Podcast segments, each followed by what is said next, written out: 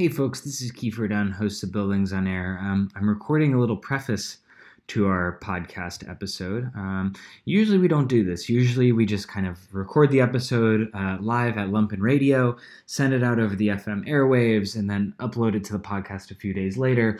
Um, but I wanted to record a little preface today um, because the interview that you're about to hear is a little bit different. Uh, it's a slight departure from the way that we kind of usually conduct ourselves here on Buildings on Air. Um, usually, I kind of you know grab someone who I think is interesting and pull them into the studio, uh, have them call in, and um, you know kind of ask some polite questions about what's going on, so we can kind of um, you know, learn from that experience. Um, this this month we had uh, folks from Extinction Rebellion, um, the kind of organization, group, uh, whatever you want to call it, that's kind of organizing around climate justice um, through kind of mass demonstrations and etc. all over the world. Um, and, and, I had a couple of their members in the studio, and, and in this case, I really wanted to ask them some hard questions. Um, you know, I, I think um, I'm not alone um, when I say that a lot of folks on the left have looked at this movement um, with a kind of optimism, optimism that you know people are kind of willing to turn out in mass for you know this thing that really is the fight of our lives, um, uh, kind of environmentalism. Um, however, um, I, I, think people have also been scratching their heads a little bit about uh, the kind of tactics um, which, to be very frank, uh, to me, kind of smack of, you know, the the kind of worst aspects of the global justice movement. Um, and what we might call anarcho-liberalism, um, you know, uh, or, or, kind of an ultra-leftism um, that you know I think is is is very unappealing to a lot of people, um, and I think not a winning strategy uh, for kind of building power. And you know, um, so so I really wanted to ask these questions, kind of in good faith, uh, to our guests from Extinction Rebellion, who were who were great sports, um, and I really appreciate them kind of coming on the show um, and and kind of you know uh, having a chat with us. And you know, I think um, a, lot of these questions are on their mind as well, and um, you know, they see Extinction Rebellion as a kind of um, space for for answering and working through some of these issues. Um, you know, it's a new entity uh, in in the kind of landscape of uh, environmental activism, and you know, I think uh, new organizations, new groups um, new movements, um, you know, should be given some leeway to kind of figure these things out. Um, and I think that that's something you'll hear. And I think there's a willingness to kind of work through these issues. At the same time, the reason why I wanted to ask hard questions uh, is because, you know, I think if we don't learn lessons um, from the kind of history of movements and we don't kind of advance our way of thinking about, uh, you know, our, how, how we how we make change, um, you know, then people will find themselves burning out of, of movements. Burning out because, you know, we're kind of rehashing the same tactics as a global left uh, over and over and over again, and nothing changes. And that's a kind of recipe uh, for cynicism.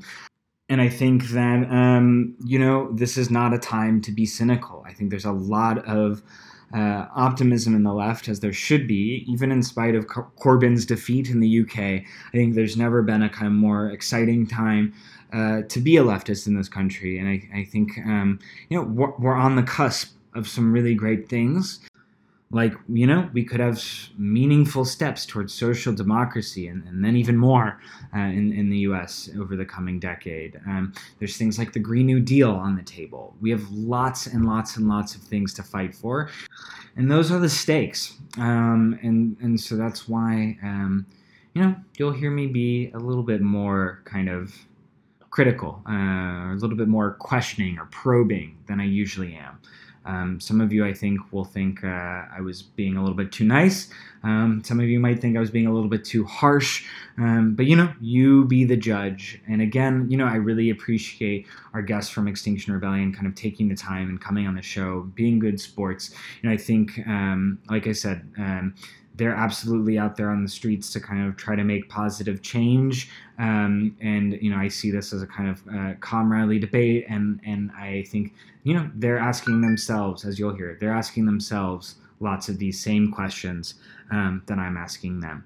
Um, so, without further ado, uh, here's the show. Enjoy. Buildings on Air with Kiefer Dunn on Lumpen Radio. Welcome, welcome, welcome, welcome to this December episode of Buildings on Air. I'm your host, Kiefer Dunn. It's actually in the right time slot too. It is You in the right time that. slot. Yes, we've been we've been moving about. Uh, so here we are on time, and I expect we'll be on time in January too. I wouldn't count on that. never, never count on anything around yeah, here. no Kiefer. kidding. Yeah, but uh, you know, you can always check uh, us out on Twitter for the latest show updates and news. And you know, you can also write into the show and ask us questions for our famous mailbag segment, which reminds me that someone has actually sent me a mailbag question, which is a first on this show. Yeah. Knowing that I never received mail, they've taken pity on me. They said, "You horrible, gnarled, nasty person. Yeah. Here's some mail." Well, uh, you know, folks, there's still time to get those questions in. Um, I had teased on Twitter uh, that we would be changing our mailbag format uh, temporarily this month, but alas, it'll be the usual question and answer about buildings. So, yeah. uh, yeah, you yeah. can, What happened? Uh, you know, uh, it's the end of the semester, and Yeah. we all teach, and you know, time gets crazy. Uh, yeah, you just stop caring. yeah, yeah. mhm. That's basically Yeah, it. okay, Yeah. okay. Um, but yeah, we've got a really exciting show lined up. We got a great show. Yeah. So uh, first up in the studio, we have uh, Hillary Geller and Jeff Hedrick of Extinction Rebellion. Uh, we'll be talking about climate justice and uh, cli- the climate movement. All Yeah, the, all that kind and of they're having a little thing, by the way. If you're in Bridgeport while we are doing this live broadcast, uh, XR is actually holding a, a seminar teaching education thingamadoodle.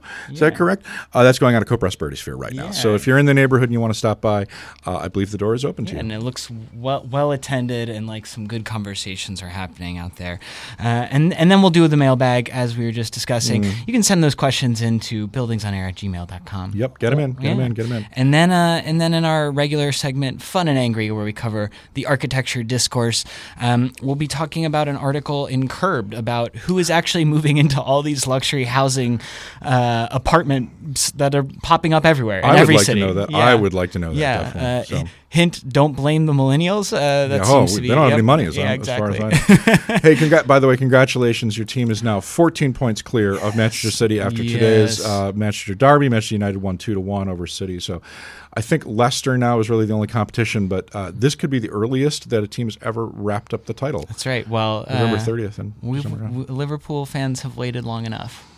you know, you could wait a little longer on my account. I mean, my, my team's battling relegation now, so you know. yeah. The, what I what I really feel, I can't say on the air. Yeah. Right. Thanks to George Carlin. Thank you, George. You screwed it for all of us.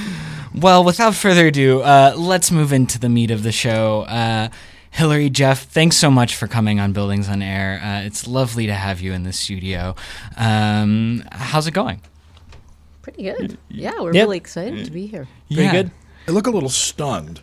We are. I, I am. look a little look a little stunned and nervous. It's yeah. okay. It's yeah. okay. I'm stunned and nervous every time I have to go on the radio. I know too. it's. I'm sorry. I should have showered. It's well, um, I, I'm I'm super curious to hear more about Extinction Rebellion, and, and it occurs to me that uh, lots of the people who are tuned into the Lumpen Radio airwaves right now uh, might not know about Extinction Rebellion. Uh, maybe they've seen a headline in the news, um, but go ahead. Like, what what is Extinction Rebellion? Just give us the ten thousand foot view. What what what are y'all about? What do you do? Uh, what's going on? You want to go? Uh, sure. Yeah. Well, so it's a uh, nonviolent direct action group. Um, it was started in 2018 in the United Kingdom. Um, and the idea is to, uh, I guess, directly try to influence what sort of decisions are being made, I guess, by the government, and by just all of us in general uh, regarding the environment and uh, climatic change. Yeah. So, Right. Yeah, and, and of course, uh, you know this this is a show about left politics and architecture, so we're we're totally down uh, with uh, the fight for climate justice. Um, no bones about that. Um, but um, you know, I'm I'm curious to hear more about uh, kind of how Extinction Rebellion sort of functions, what the aims are, um, and uh, you know, since starting in the UK, um, you know, it's it's spread like wildfire across across the globe, really. Um, and so uh, I'm I'm curious what where things are now. Like, uh, how how is the group organized? Um, what is there a chapter in Chicago? Yeah, we're. Uh, I, I. It's hard to know how many we are. Sure. People come and go. Um, we're very loosely organized in these little affiliate groups. I mean, we are maybe an affiliate group right now. Um, Yeah. have how long have we been around? Maybe less than a year, I think. Yeah, I've I only mean- been here since beginning of September, so I'm sort of new to it. Yeah, and, and have you and have the two of you been involved in climate justice for a while? Um, I've kind of, you know, gone to some marches, signed some petitions. Kind of, oh, you know, I've always read about it. I've always thought about it. But yeah, this is by far the most major uh, action and participation I've ever I've ever done. yeah, Same for me. I mean, I, I've um, I am really not that involved Yeah. with any organization. You know, I've donated forever to you know different causes, but I've never actually put myself into any organization. yeah, and and this one is really interesting because Yeah, sure. it's so the demands are very simple. Mhm. In it's not apolitical, but it's not really political. I Mm-hmm. mean, the demands are beyond um, any parties that we know of. I mean, we should go through them. Because Yeah, yeah, They tell us the seem demands. To be Mhm. what people are responding to that want to take action. The first one is to tell the truth. That by putting ourselves on the line, by um, blocking traffic. We're trying to get people to be aware of the truth that is out there, stop things business as usual, and uh, tell the truth about this emergency, this climate emergency. Um, and ideally, we'll shut things down, right, yeah, and and then from there progress to other things. Um, but that's the main thing I think that we're trying to get to right now in Chicago, at least. Yeah. And then and so I that's that's demand number one, and then I, I also read that there's a demand for citizens assemblies. That's number three. That's number three. Oh, what's number, Number two? two. Sorry, jump the gun. Let's try to get carbon emissions reduced to net zero by 2025. Right. Five years from now. yeah, Is this realistic? Yeah, I mean it's extreme. Right, this is extreme. Sure, But so we're up for extreme. Um, but I mean, it also seems necessary. Yeah. and I think that the, the situation, I mean, definitely calls for that. Every every kind of statistic we've been able to measure about this kind of stuff, it really practically requires that we do something like that. So it Yeah. doesn't really matter if it's realistic to us. right. And and in some and in some way, shape, and form, yeah, this this kind of extreme demand is ac- is actually not extreme at all, right? By Yeah, by pretty if you're looking at the numbers. yeah. Yeah. So that's number two. Number three. Number three, um, instead of relying on government to do anything, we're asking that we create citizen assemblies, um, like communes in a way, little communities that can um, be involved in this change. Yeah, sure. Yeah, so um, you know, I, I, I think I we, we had a little bit of an email discussion before the show, and um, you know, I I, I kind of gave you guys the heads up that um, I think uh, you know I, I make no uh, no secret on this show that I'm a, a member of Democratic Socialists of America, who right now is having a big Chicago chapter meeting uh, where.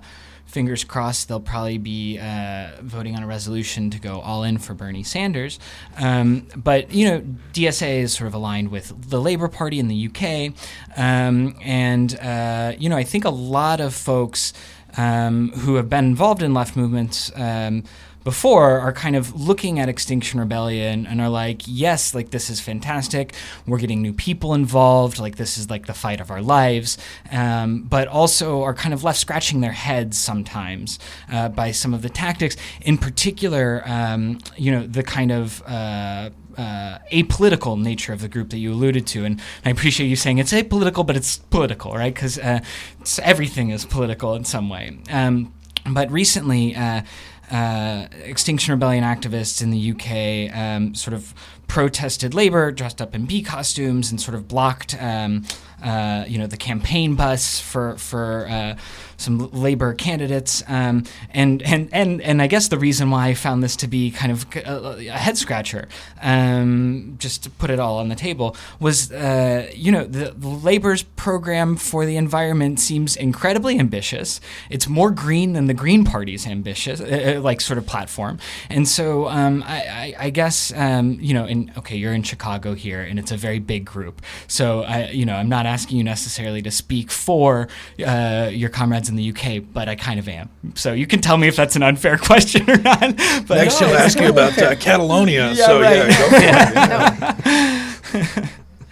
But, um, where should we? I think they Uh, actually targeted every single pol- political party. Sure. So it wasn't Yeah. just labor. of course. Um, so the same action, I think, was directed Yeah, targeted at every political party. So it wasn't just labor.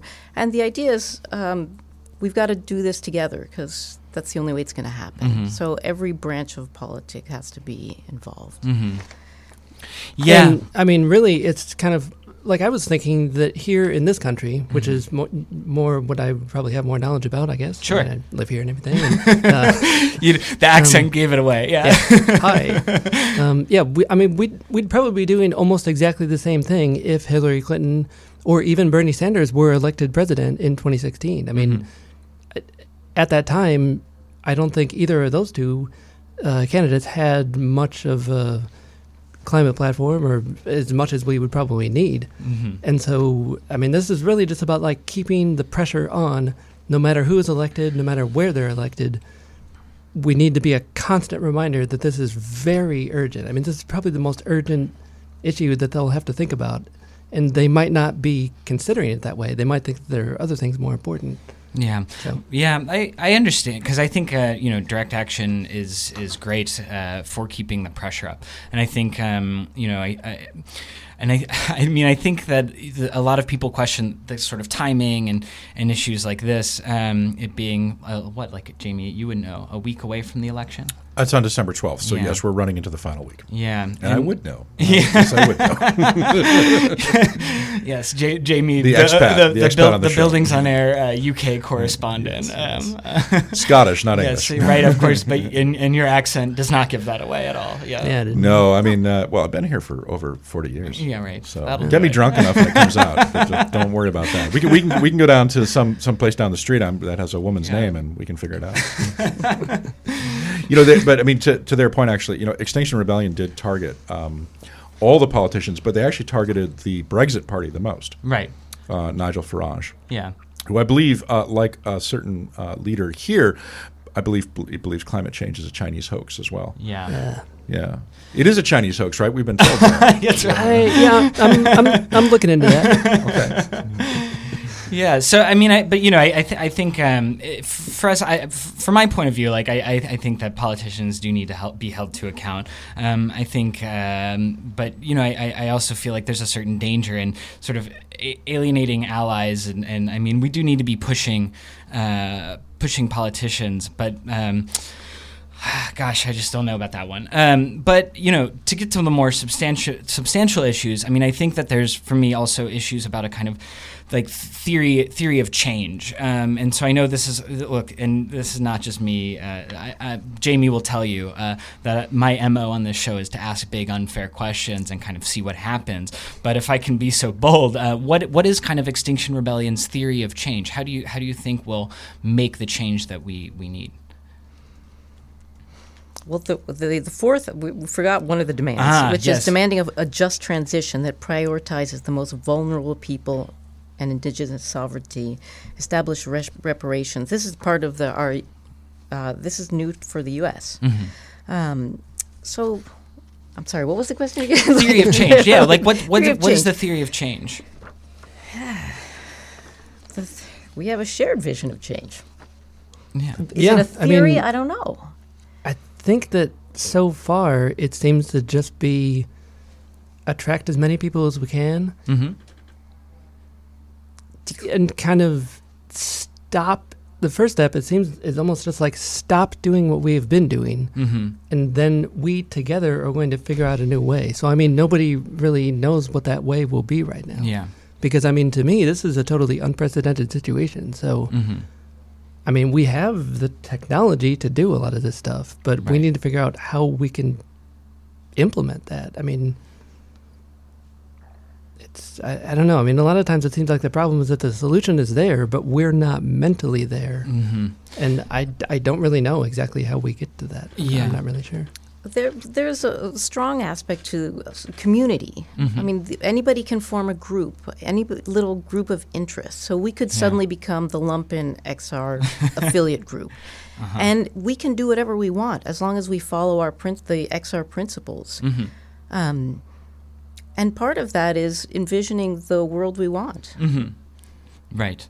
And if you have enough of these little, we're hoping enough of these Yeah. little s- cells in Yeah. a way, um, and then we do come together, we strategize together, maybe something will happen. Right.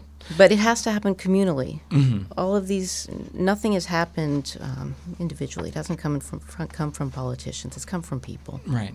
Yeah, and, and you know that's something I think that the show wholeheartedly endorses is the the importance of the, of the kind of grassroots um, in making change.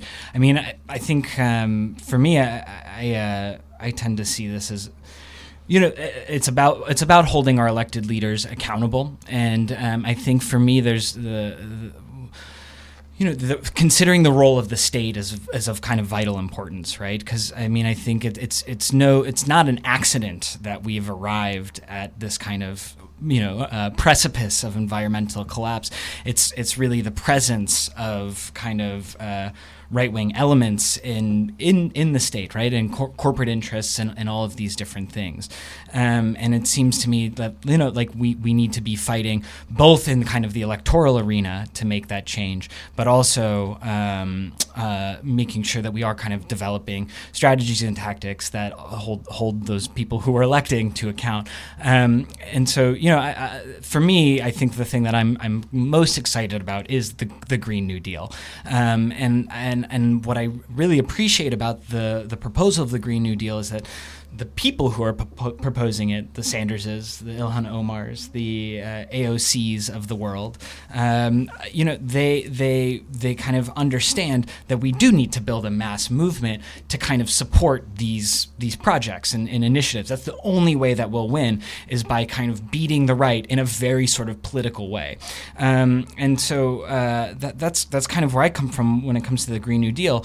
Um, and I, you know, I was I was looking at some of the Extinction Rebellion literature, and I didn't see anything ex- explicitly about the Green New Deal. So, so I, I'm, I'm legitimately curious, sort of how um, how, how you as, as as Extinction Rebellion members sort of relate to that. Um, I assume it's pro, but, but like you know, uh, maybe maybe there's some nuance that I'm that I'm missing.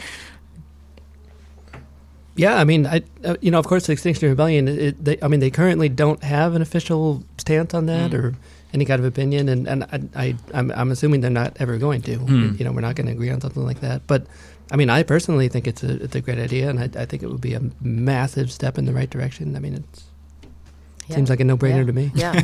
But again, it, there's no central um, voice, Right. right? So you're not going to have Yeah. like a, an extinction, extinction rebellion response, I don't think, saying, I see.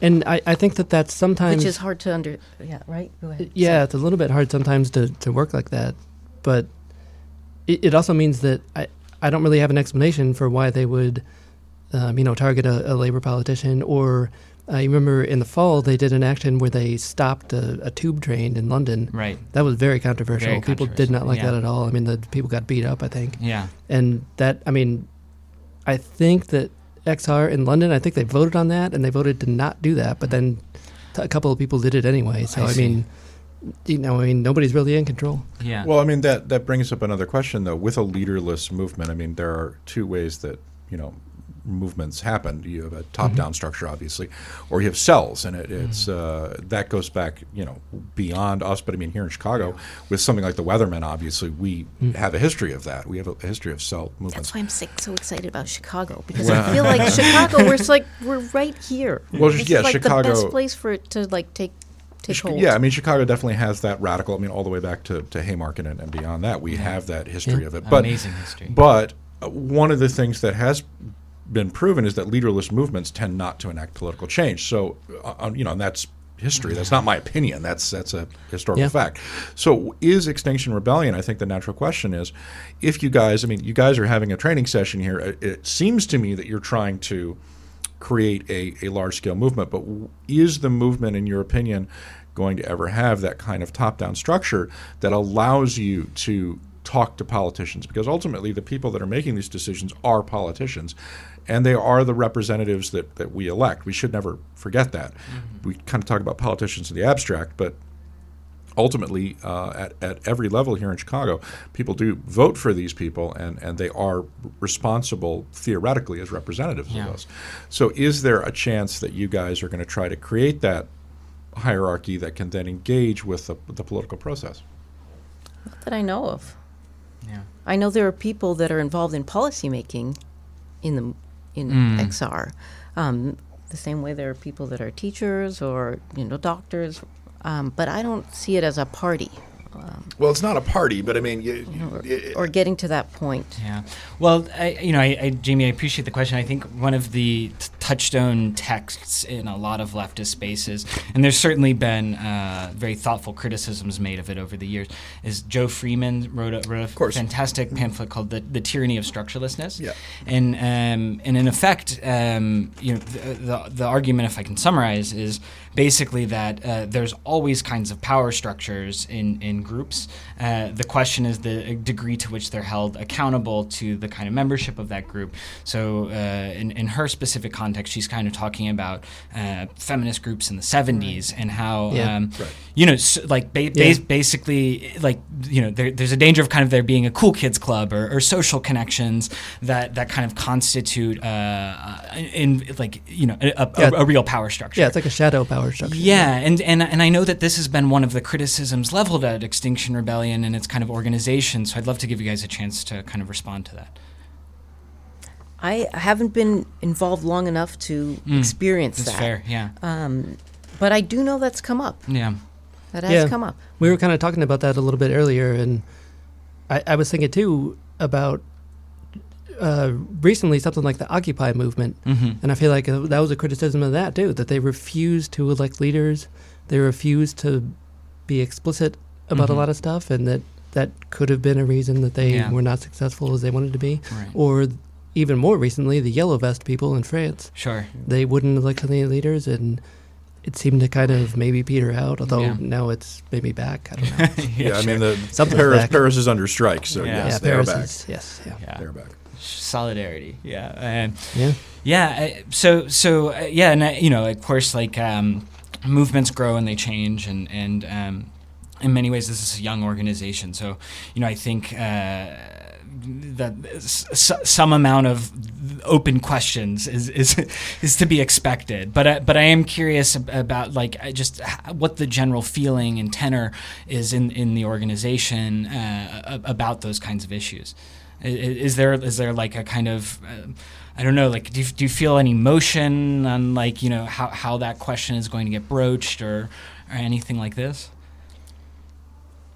Yeah, I, I mean, I think ev- like internationally, I think that there's this kind of discussion about like, you know, some of like the founders of the movement are kind of leaders, like you were Mhm. talking about. I mean, they're not really; they don't have any power over anybody, but they're essentially kind of kind of leaders. I don't even know, and some of them have made comments that are disagreeable to many people, and there's been a lot of discussion about that, but Yeah. we haven't really resolved it yet exactly. Right. Well, yeah. 'cause- or go ahead. And, and even here in Chicago in this in our own little chapter, it's kind of like a microcosm of that. We're trying to Mm. sort of figure out like h- how do we do this? I mean, is it is a leader the only way? There's got to be some other way, but Yeah. we're still discussing it really. yeah. And it's hard because we're so used to working with leaders. We were talking about this earlier. Right. It's like it's very hard to get out of that mindset. Mhm. Yeah. You do look for someone. It's, Right. You know, people ask, "Well, what what did you think about Hallam's? You know, the leader and it's- what do you you know is this anti-Semitic whatever? It's not necessarily anti-Semitic, but it's this talk about the Holocaust. Oh, It- you, it- ha- you have to give us right. some context so here. equating um, ecocide with the Holocaust. I pretty see. much, right? Yeah. I mean, it's- And Yeah, some he- people thought that was and not how not dare agreeable. he use that term? Sure. And then it's come up several times, but he's not our leader. Mm. It's- nobody's our leader. Um, so for us, it's well, this is a new, a new experience. How to Had- yeah. Yeah, man. I think the thing so far that links it all together is these demands. And then we got these principles and values. Right. It's pretty short, and aside from that, I mean, it's like the logo. I mean, that's like, and that, that's a that's a beautiful, incredible logo. I Yeah. mean, that yeah. that Yeah. really really attracts people. It's got a lot of power. Yeah. Yeah, I think the main thing for us is just like getting that message out there that, you know, we, I was going to use some words that I'm not going to use, but um, that Good. we've got to do something. Like up of whatever it. Yeah. is, you know, I don't care. You know, you could tell me what party to join. I would join it tomorrow Mm. if we could stop everything, stop business as usual, and confront this issue. Like really take action Yeah. at a you know our system wide level hmm which politicians need to do Right. And so we're going to hold them accountable and Mhm. corporations accountable Right. Through through direct through action. action, Right. and i mean i think that's pretty much it yeah. Yeah, I mean, in the future, it could evolve into something else. They could very easily do Yeah. that. Hopefully, it will. I think. But Mhm. I mean, right now, that's that's what we've got. I think. Yeah. and the actions are fantastic i mean that's i think one of the big attractions is like the actions are artful Mm. um, Yeah. many of us were drawn to it because of the theatrics and the artistry Yeah. and creativity Yeah, it's, it's funny you say that because that's because I you know it is amazing the power of a, a of a logo, right? Yeah. Um, uh, it really it really can function as a kind of symbol uh, and a kind of gathering point. Um, you know, I think, uh, but you know, it's I, I, you know, I, have spent my time organizing architects, um, uh, kind of in, in in different labor formations. We talk a lot about the architecture lobby on the show, um, uh, which is a group of kind of radical architects um, who are committed to social justice, labor reform, other things. Um, but a lot, a lot of the discussions we have in the architecture lobby are about moving away from performance uh, because it's kind of, you know, I, I I think um, for for us, um, we kind of associate it with the global justice movement, which which fell flat on its face, and and maybe that was because you know I think I think there's there's all kinds of explanations about about why that that that is. Um, you know, maybe the objective conditions of organizing in the '90s were like not friendly to movements, um, but but it seems that that kind of performance um, can also be an alienating thing for some people, um, and so I, but but maybe we're in a different time. I'm, I'm curious how how how folks have related to that aspect of uh, your actions in the in the contemporary moment. people have been pretty curious whenever Yeah. in the few that I've been part of. Um, some people get mad, um, but Well- it's calling attention. And I think you, you- I mean you just mentioned the '90s. I think one big difference now is Instagram, all the all these kind of social media things and Mhm. stuff is really like transmitted around the world in images. Like people always look at images. It's just Mhm. memes, pictures. Everything is pictures nowadays. So Yeah, if we can maybe create like a striking image, then maybe that'll you're right. help. Help help bring people together. Yeah. Yeah. Yeah. Yeah. Well, um, you know, I, I'm I'm I'm curious. What? Well, also talking about the differences between the U.S. and the UK. Like you said, you can't speak to all of them. But one thing that I did note was the presence of this fourth principle, which is kind of unique to uh, the American Extinction Rebellion kind of entity. Um, maybe organization, as we've learned, is too formal of a word. But uh, the uh, can you re- repeat that fourth principle again? Because I think it's really fantastic. We demand a just transition that prioritizes the most vulnerable people and indigenous sovereignty, establishes reparations and remediation led by and for black people, indigenous people, people of color, and poor communities for years of environmental injustice, establishes legal rights for ecosystems to thrive and regenerate in perpetuity, and repairs the effects of ongoing ecocide to prevent extinction of human and all species in order to maintain a livable, just planet Yeah. for all. Yeah, I mean that's really nice because I I know um, I, I, I got to say, because this is really refreshing to hear, because I know that one of the criticisms of, of the kind of some of the leaders has been has been uh, you know what we might call a sh- shades of eco-fascism, right? And so it feels like um, this is in a lot of ways a kind of uh, rejoinder, right? That, that comes from, I think, uh, uniquely uh, like that, that that comes from an American activist context where we're we have a heightened consciousness about Yeah. the kind of uh, structures of, of uh, implicit bias and racism, uh, xenophobia, etc. Um, and so I, I think that's welcome. Uh, I know, um, you know, in in the kind of UK and in New Zealand and in other places, uh, the kind of green movements can have a shade of nationalism, and that seems to be um, absent in a lot of ways from from the um, the American, which is um, which is which is really uh, nice. Yeah. And again, that's why I think Chicago is so great. We Mm-hmm. have so many organizations that are already working on all of these different things. That um, you know, maybe we can become these, you know, these little cells Yeah. that are Mm-hmm. all connected somehow through this movement, Oh yeah. which we've got to do. Mm-hmm. Actually. Yeah, it's something we've been talking about a lot in our recent meetings. Is like we really need to bring together everybody in the city who's working on any stuff like this because it's kind of just like all one big issue. I mean, there's not, there is no environment like separate from everything else. It, we all live in the environment. I mean, it's everything. Yeah. Yeah, I mean, I and so tell us more about uh, you know the, there's a there's a, an amazing looking, very very uh, energetic training happening. So what are y'all up to today? Um, I, yeah, I think what they're doing right now is that they're doing like a role play, and so like some of them are acting like uh, uh, they're they're participating in some sort of disruptive action, and the other ones are going to be like police or guards or something. Mm-hmm. So they're probably going to be yelling at each other and chanting, and yeah, it's pretty fun. It is pretty fun. Yeah, and and so uh, another kind of buzzword, i- i- in addition to kind of the uh, apolitical politics, um, is is the kind of non nonviolence. Um, so can you talk about the role of nonviolence? I assume that part of what they're doing uh, in the training is sort of training up on nonviolent protest tactics. Is that right? Probably. Yeah. Yeah. Mhm. Yeah. And I think that's probably another one of the attractions is that it is nonviolent. Yeah. Yeah. Um, and and how did and yeah, I mean I think um, you know nonviolence has a history uh, in in the United States, especially um, Oh, yeah. with kind of the civil rights movement.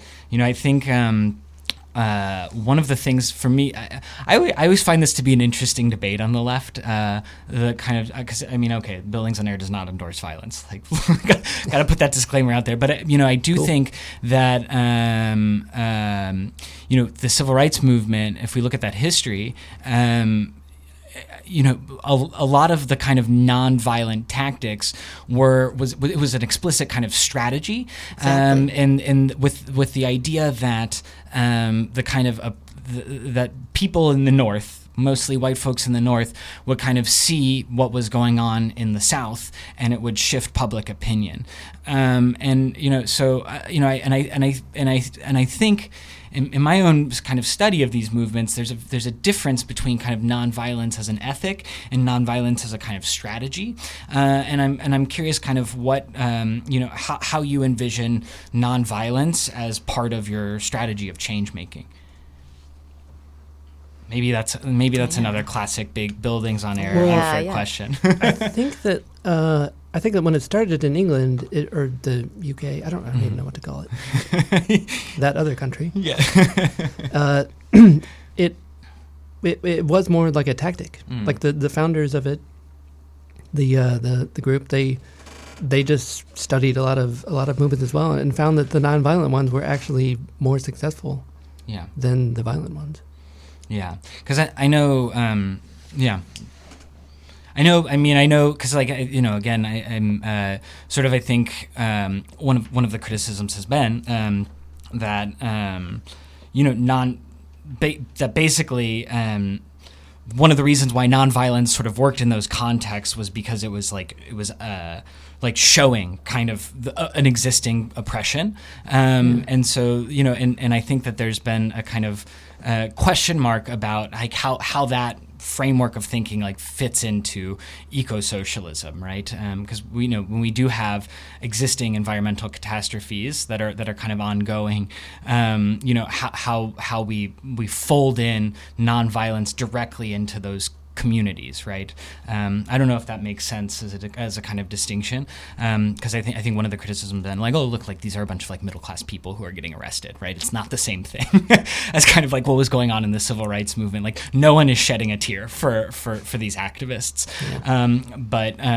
And so again, I'm, I'm, I'm you know, I, I, I'm absolutely asking these kind of questions in good faith. I'm just, I, and I'm, I'm curious, you know, what the thinking has been in the kind of, in the kind of group. And you know, I know it's kind of hard, hard to say because it is decentral, but I'm curious if, if either of you as individuals have kind of given that any thought yet, or if it's, I think it's a it's always on. I think it's a big question Mhm. Yeah. that comes up.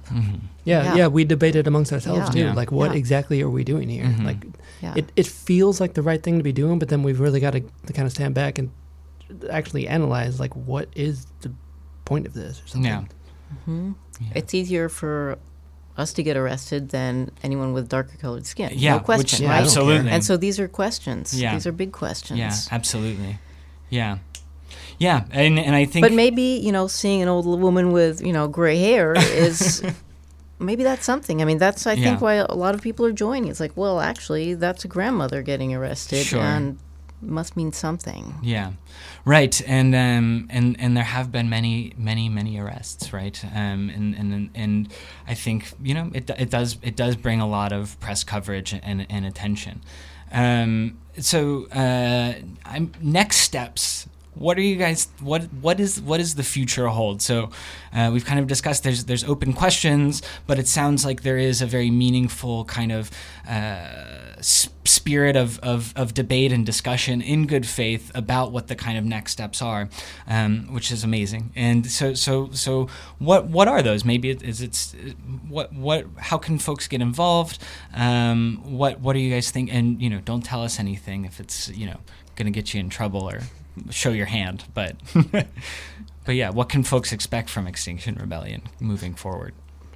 Well, one of the we, things that's this we didn't talk about regenerative culture, so we've been sort Oh, of yeah. quiet right now, um, and that's this is one of these nice principles of just like having a moment of calm, Mm. like let's sort of reconnect and um, Yeah, You re- sorry, you know- Jamie and I aren't good at that. we should we should make that a buildings on air principle. yeah, just re- relax, reconnect, um, kinda hard. stop and think, and um, and let's figure out what's next. So it's you know winter is here, and yeah, let's start thinking about what we want to do next. Um, certainly, we're all ready to go for coming up with some actions, and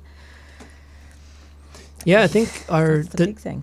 We, we'd like to kind of, in, I mean, internationally have some big actions in the spring. So Mm. like in, um, I think April it might be. hmm Yeah, and April, like coordinating mid-April. with other U.S. cities for Yeah. certain. I Mhm. think it's Yep. in the future.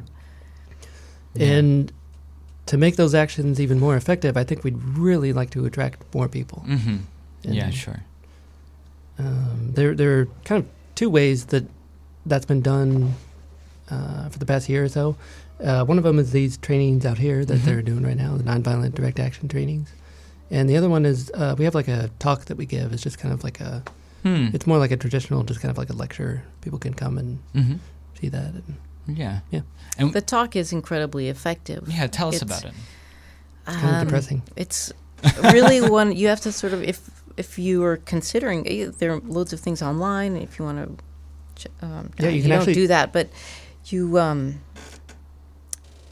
it's very moving. It's very upsetting you'll get some of the science behind it. Mhm. um, you will have an individual who is um, telling you how they connect with this issue uh, with crisis um, and you really leave feeling pretty upset Yeah. and wanting to change. And, and I think um, the power is in that you're not alone. Right. And this, again, like comes back to having a little community and um, being able to share what is essentially grief. Right. Yeah. Yeah, and uh, well, and again, I'm sorry. To uh, you know, I, I, I, some people have have called that uh, like I've heard the phrase "death cult." Um, attached to Extinction Rebellion, um, and and you know I, I think this is i- i- it's it's it is an open question in, in the kind of fight for climate justice generally, uh, how because because it is it is uh, shocking right? The kind of numbers and, and everything else, um, and and and you know I think the the question is the you know how much people are motivated by kind of a, a threat and, and versus kind of uh, the kind of joy of shared struggle. Um, and and uh, you know it almost you can't have one without the other in some Yeah. in some ways. Maybe that's the response. Um, but um, yeah like uh, you know I, you know, I, I, as, as an organizer for a long time, I, I kind of, I kind of struggle with the idea of grief as a, as a kind of, um, as a glue for any kind of organization. Um, but, but, but, uh, you know, there's lots of people outside. so, so, uh, you know, t- tell tell us more. Yeah. Well, I can only speak, you know, from my own experience. Like I have kids. Yeah. You know, it's uh, it's terrible, Mhm. right? You, what do you you go take your kids to check out colleges, and they all look great, and but then for what? I mean, like, what are what is this future, this great future, Right. going to bring for them? Um, And you want, I, I think, you what is the world you want to live in? Mm-hmm. You know, do you want to just leave this for your children? You know, are that you do you feel okay having them say, "What did you do?" I mean, how could you have done nothing? Mm-hmm. Right. And even if it's just going and yelling in the streets, you know, makes me feel a little better knowing that I'm not alone yelling in the streets. I mean, I really want to yell, and so that's been great Yeah, for we me. all want to yell. Yeah. don't don't do it here. Jamie will get mad. You'll mess up his levels. Yeah. And of course, more information is at your website, which is xrchicago.org. There's also a Facebook page. That's right. So, and people can get uh, information about. Upco- there's two upcoming trainings. Um, one of them, of course, is going on right now, but Right. there is an upcoming training, I believe, at DePaul, uh, and uh, yes, DePaul University, and then there's a talk up at Uncommon Ground that's also upcoming. So there Yeah. are more XR Chicago things. Great. Yeah. Well, and and you know, I again, thanks for. Uh, uh, are we out of time, Jamie? Is that what that was? A uh, were you moving us in that direction? I was moving you in that direction, yes. yeah. Well, in that case, uh, th- uh, Hillary, Jeff, thank you so much for being on Buildings on Air, and uh, I look forward to uh, seeing seeing more of, of what happens. And you know, I think um, f- with the Green New Deal and things around the corner, hopefully we'll have uh, positive kind of uh, visions to fight for as well, and um, hopefully uh, we'll see you on the streets fighting. For Sounds this. good. Yeah. Thanks, guys. Thanks for having us on, guys. Yeah, Thank we'll be back uh, with the mailbag, right? Yeah. Is that what we're doing? Cool. right. All right.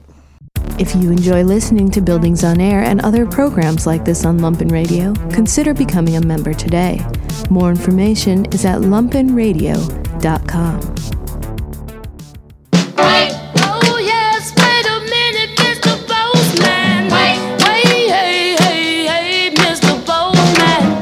Yes, it's Buildings on Air's mailbag time with Kiefer Dunn, Yeah. Ann Lui, and that Craig guy.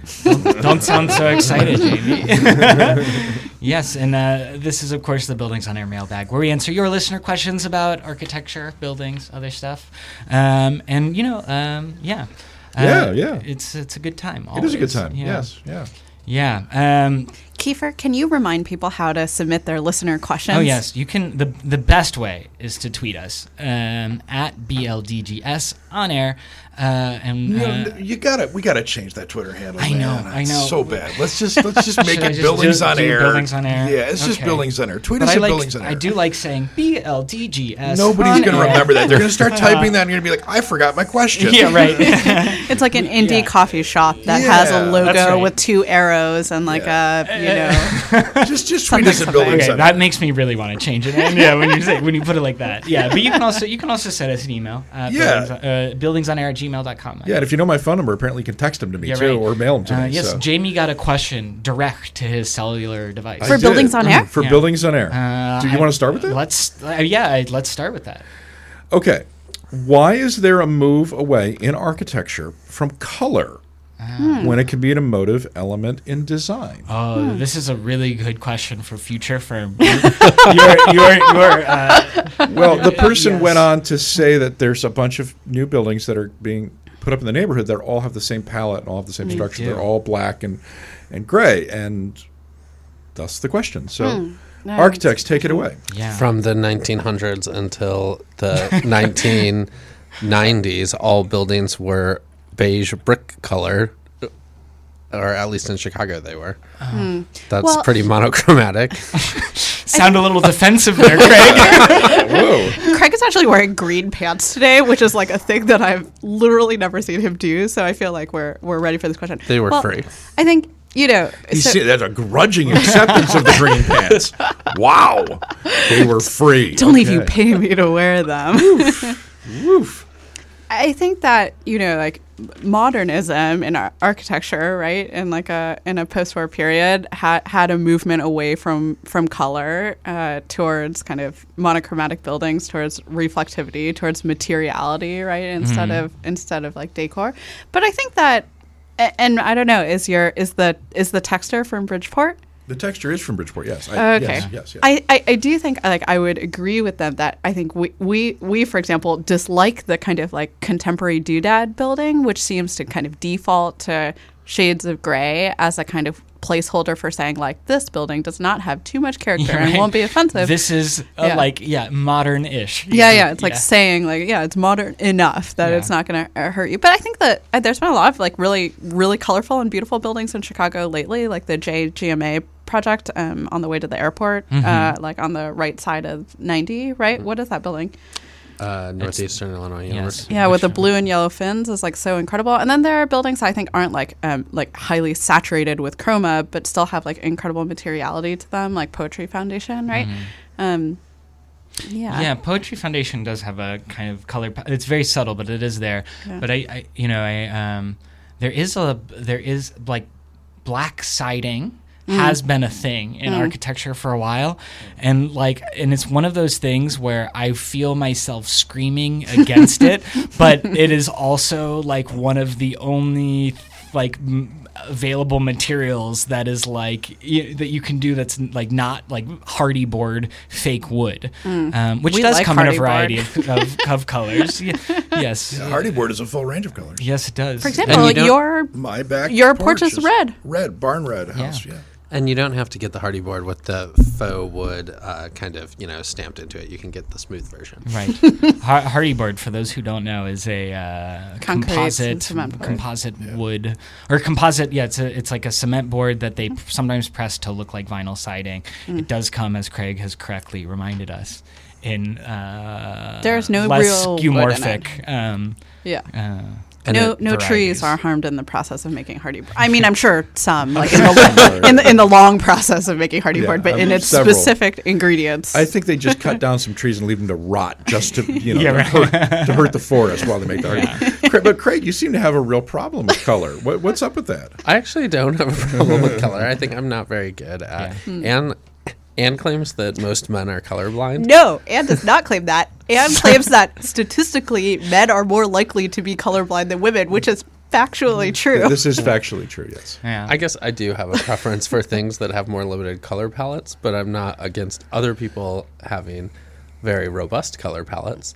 Uh, Adam Nathaniel Furman uh, has a practice that is uh, is very colorful, and It I think is. a lot of the projects, while not my taste, are quite beautiful. yeah Yeah, I like a agree Lina. Bobardi red building, like that strikes a fire in my heart. You know, yeah. I, I, I, it's not that we, But and that is Well, still monochromatic. the future firm color palette is I, I feel like just sharing office space with you it is very black and white um, but And but, iridescent. but but also iridescent and like this kind of like chromatic silver which one could argue is all of the colors in Mm. Some way That's um, Or you could not argue that. right yes Um, no, well, I think Craig and I default to monochromatic colors. One thing that happened recently with a client is we were, you know, in our white, gray, and silver world, and then the client kind of came back to us and said, "Hey, here's the palette actually that I, I re- that I respond to, right? Like." I don't know, ru- rusty, rusty steels and rope and and stone, and I think in doing that, we heard him say what he liked, right? right Like, and and I guess that was a nice moment. Yeah. I don't know. Jamie also wanted red. Yeah, right. yeah. For, People tell us. For my part, I feel like uh, I always struggle with building enclosures and like the color palettes there Hmm. just because of the like you know lack of of like a lot of good options Mm-hmm. but i but i think um I don't like interiors. You you def like there's no excuses in some ways, unless the you know I mean sometimes clients really like uh, stark white minimalism or something. But I, I love like wallpapers and like splashes of color and things like this, Yeah. patterns, textures. Um, but but you do have to be careful, and, and sometimes I feel like almost having a very sober exterior, which might prompt a question like this, serves as a really nice counterpoint to the kind of uh, plethora of options available in the interior. Yeah. One year ago at SAIC, they were going to paint the faculty office doors, Uh-huh. and there was like you know some email like we're going to paint them gray or whatever, and then everybody like requested their own door color that was kind of like their spirit animal.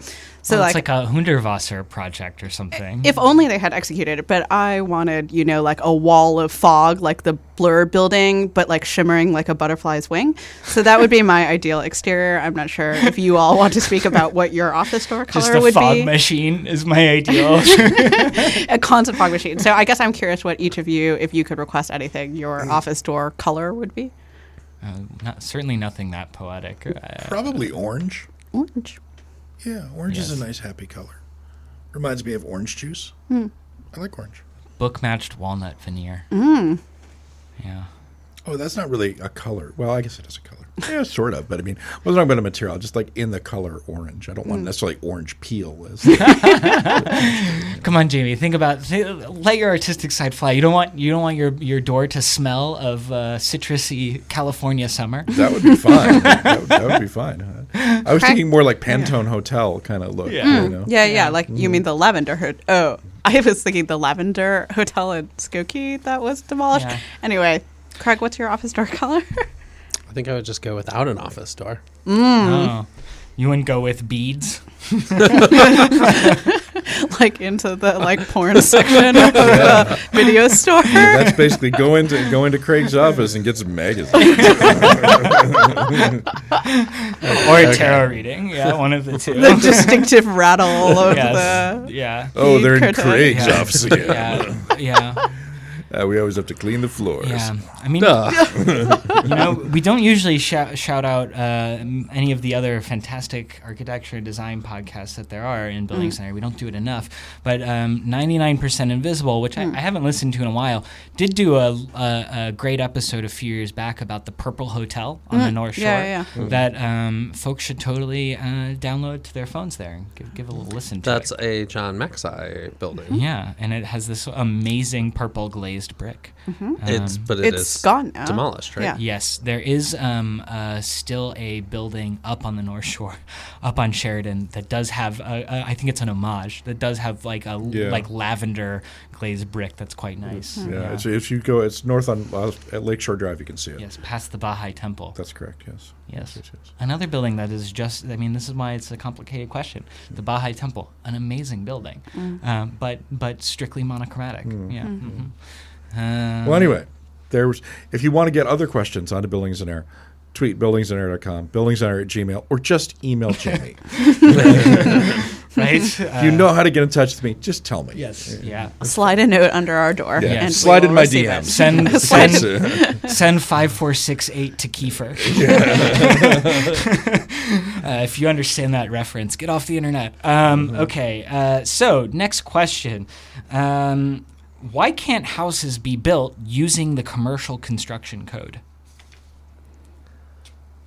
I can't think of a reason why they wouldn't be able to be built using the commercial construction code. In most cases, it's more restrictive, right? Yeah.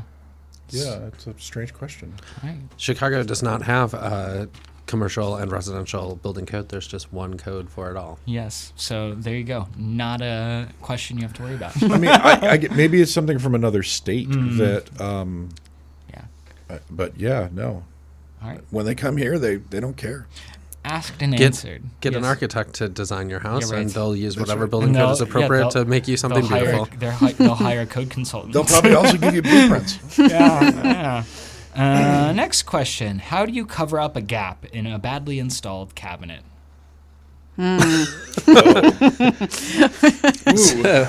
So this is a little bit of a funny question because on Thanksgiving we were at my grandparents' house. Wait, this is so funny. Sorry. My, this question is from your grandma, Craig. and uh, and my dad uh, my dad built my grandparents' house. Uh-huh. And uh, my mom went to put a plate in a corner cupboard and Uh-huh. kind of pushed it towards the back. but there was a filler piece in between the corner cabinet and the next Uh-huh. adjacent c- cabinet around the corner.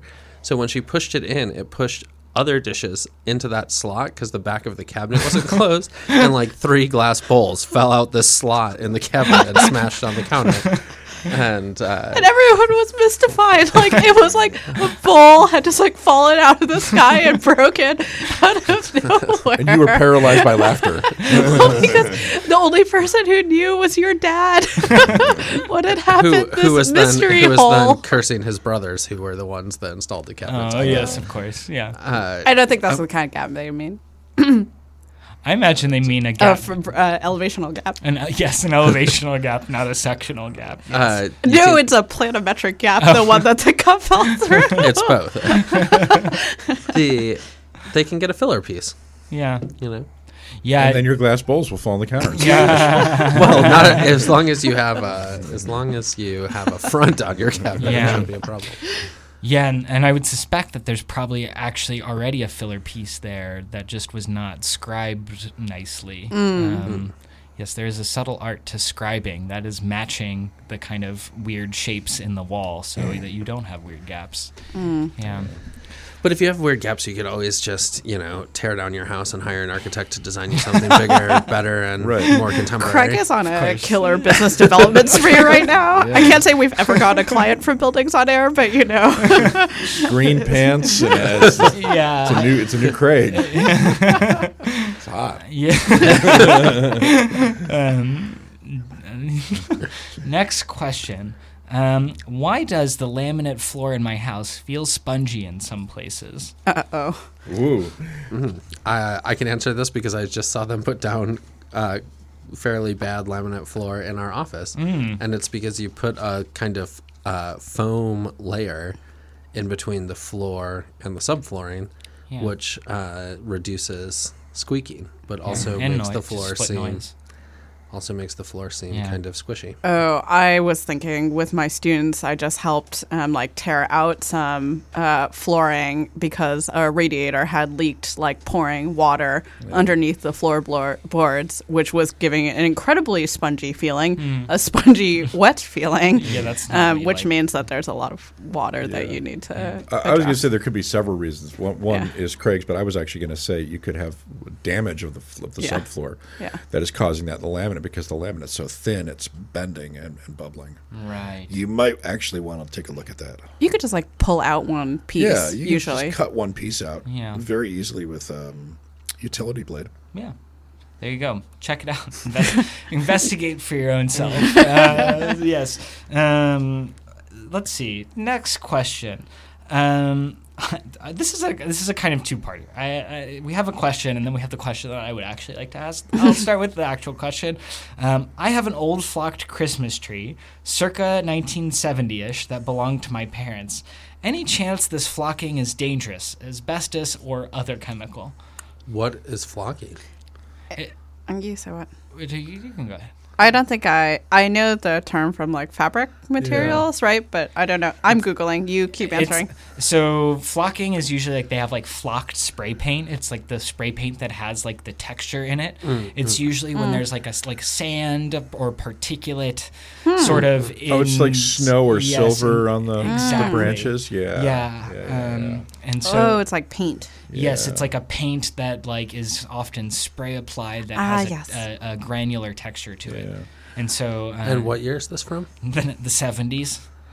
And which um, Taiwanese outpost produced this? Yeah, right. yeah. Uh, who I would? I would say that um, probably not asbestos, Yeah. but I wouldn't be going and eating pieces of it. Yeah. But I mean, I would say that about most things that are artificial, you Yeah. know, and, and made in that era or, or really right to the present day. I mean, you know, There, Yeah. there are chemicals in them. Yeah, I'm sure it's not great for you. But what The it, people made in that era, the boomers, were especially toxic. yeah, it's true. Political commentary. It's uh, yes. Uh, okay, boomer. Yeah.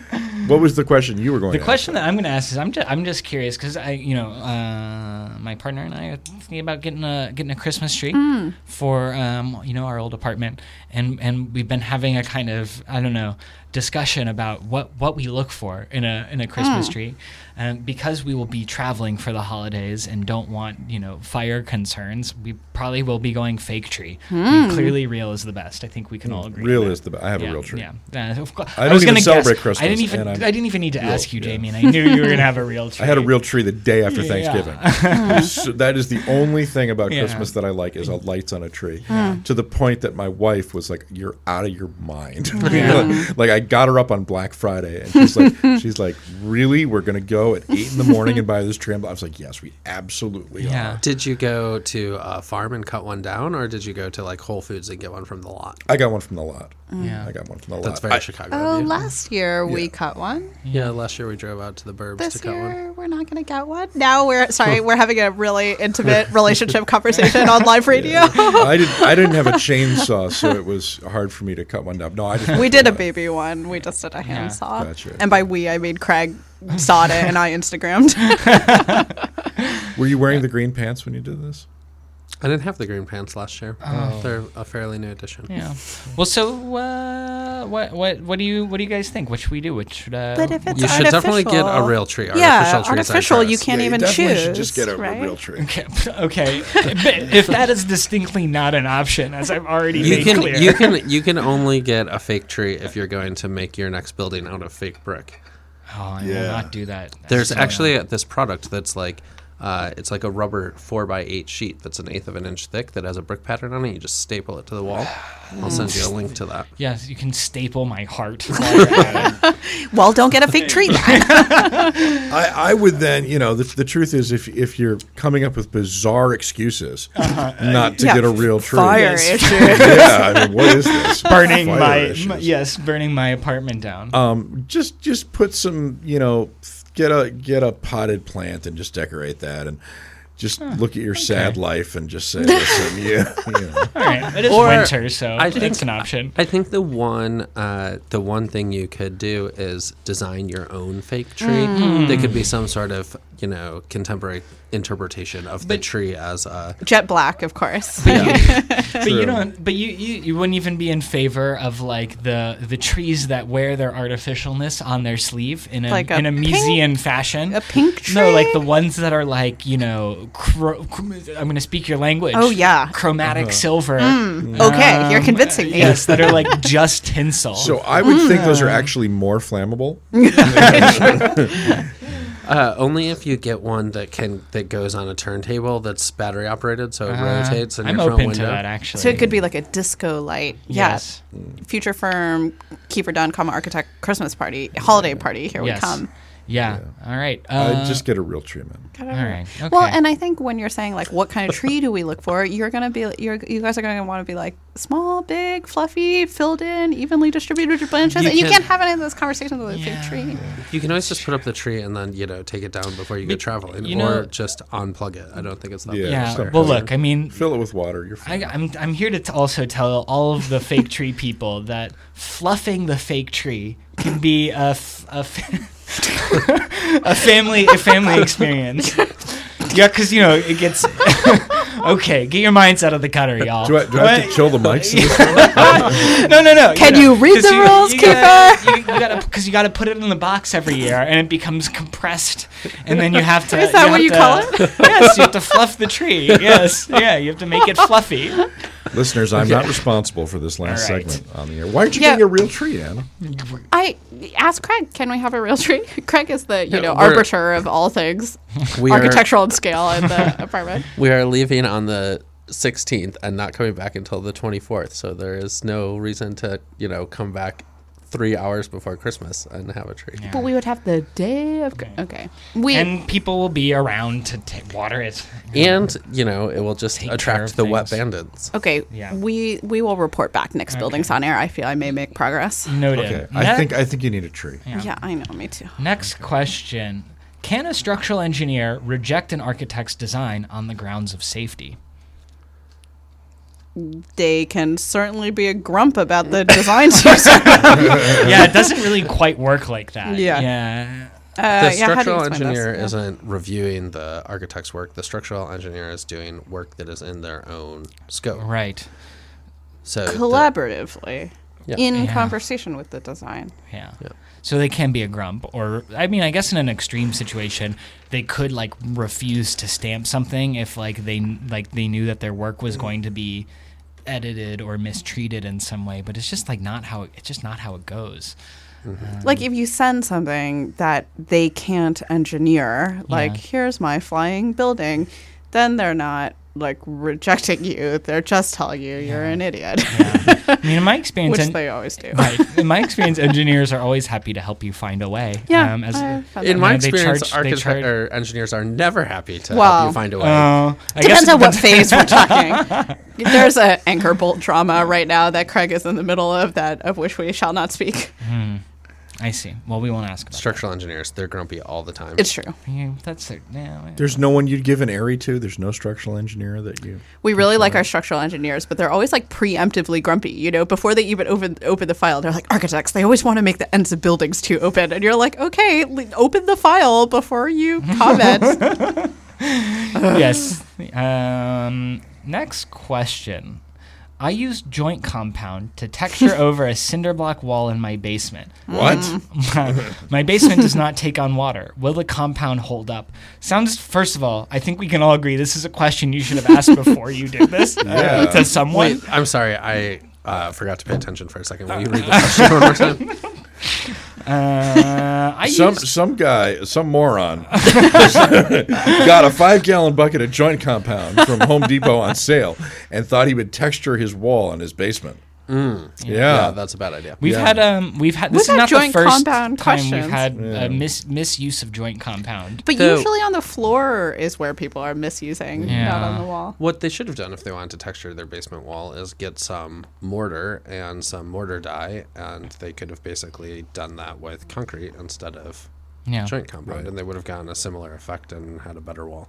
Yeah. and also it would have lasted as opposed to cracking and falling off. Yeah, off 'cause as the- soon as the temperature changed. Yeah, the And joint making a huge mess. Yeah, because Mm. the joint compound doesn't have this like it doesn't have the same thermal properties as concrete, and it will also absorb water rather than Mm-hmm.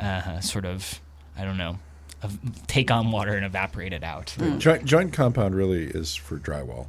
Yeah. And for small parts of drywall, not entire walls. Right. Uh, um, I've seen some drywall contractors, however, that have tried to. Let's skim everything. yeah, so it's not going to hold up. I mean, and then you know, I also uh, like people are always trying to like seal walls as if that's like the solution to problems like this, and it, it is just not. Um, usually, because if you if you seal this wall uh, to try to mitigate this problem that you've created for yourself, because it's going to create lots of dust, then you're just going to create all kinds of moisture problems, and that will lead to structural problems. And then you'll have to hire a grumpy structural engineer. um, next question. Um, oh, okay, how about this one? Why is everybody obsessed with entertaining in their basements? I went to a few parties recently, all in basements. They have beautiful homes, but we are fed partied in the basement. Why do people not use their nice dining room or living room? Why basement? They're low, ce- they're low ceilings. It's not as good as upstairs. this seems like a funny mailbag question. This is a very yeah. This is more existential than architectural.